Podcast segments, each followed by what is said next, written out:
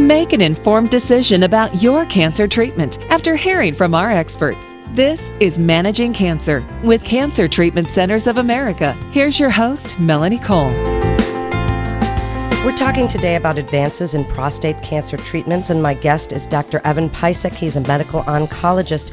Welcome to the show, Dr. Pisick. Can you tell us a little bit about prostate cancer? Kind of give us a working definition. So, prostate cancer obviously is cancer of the prostate and also one of the most common non-melanoma skin cancers in men and in 2013 upwards of 240,000 men will be diagnosed uh, with prostate cancer of all stages. Are there certain risk factors that men and their wives should be aware of that might predispose them to getting prostate cancer? Yes. So one of the most common um, risk factors includes age. Uh, the older you get, the more likely you are to have prostate cancer. In fact, over the age of six, 60, 1 in 15 will be diagnosed. Also, race is important. African American men uh, develop prostate cancer about, on average, 10 years younger than Caucasian or Hispanic men. Uh, family history is also very important. So, men who have brothers, fathers, uncles, sons with prostate cancer may be at higher risk for developing prostate cancer, as well as obesity, diets high in saturated fats. Uh, there are other genetic uh, syndromes as well, but they're much rarer if somebody is going to see their doctor on a regular basis, which is what we certainly would encourage, but they are having some symptoms that they that they are on, you know, something that they haven't really had before, let the listeners know what they might be experiencing that would send them to their doctor. So symptoms that men can look for include frequent urination, incomplete voiding of the bladder, urinating a lot at night while sleeping, erectile dysfunction, blood in the urine, blood in the semen. Um, those are some of the symptoms that, me, if men are developing, they should be seeing their physicians about. The other issue with these symptoms is that they can come on very slowly. So they will not happen overnight. It is something that men will notice over time but may get used to. So they have to be more aware of uh, their urinary habits. And it's important for men to see their doctor regularly, isn't that true, Dr. Pisick? Because as men age, their prostate does grow. And so that goes along with it, and they see their doctor on a regular basis. Correct. A lot of these symptoms that I described aren't only associated with prostate cancer, they're also associated with a benign enlargement of the prostate, which is treated in very different ways. So, then how would prostate cancer be diagnosed?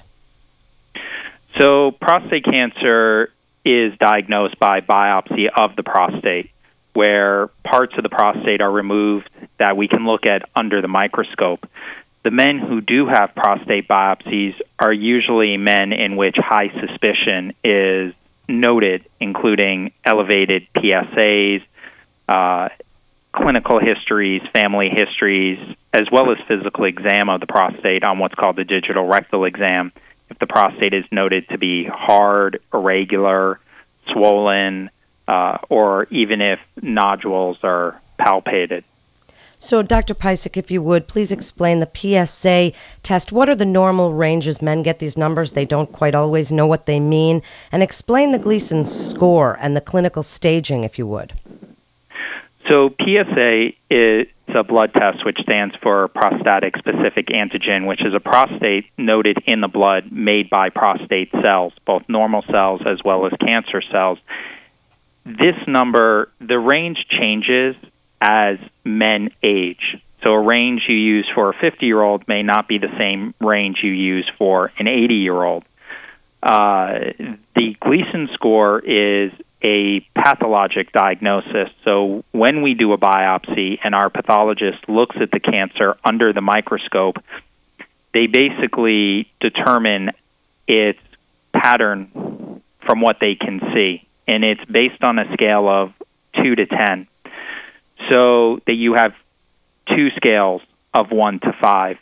The primary growth pattern, which is the most common pattern you see within the specimen, gets a number of 1 to 5 what we call the secondary pattern, which is the second most common pattern that is under the microscope, also gets a score under one to five, one to five, and those numbers are added together.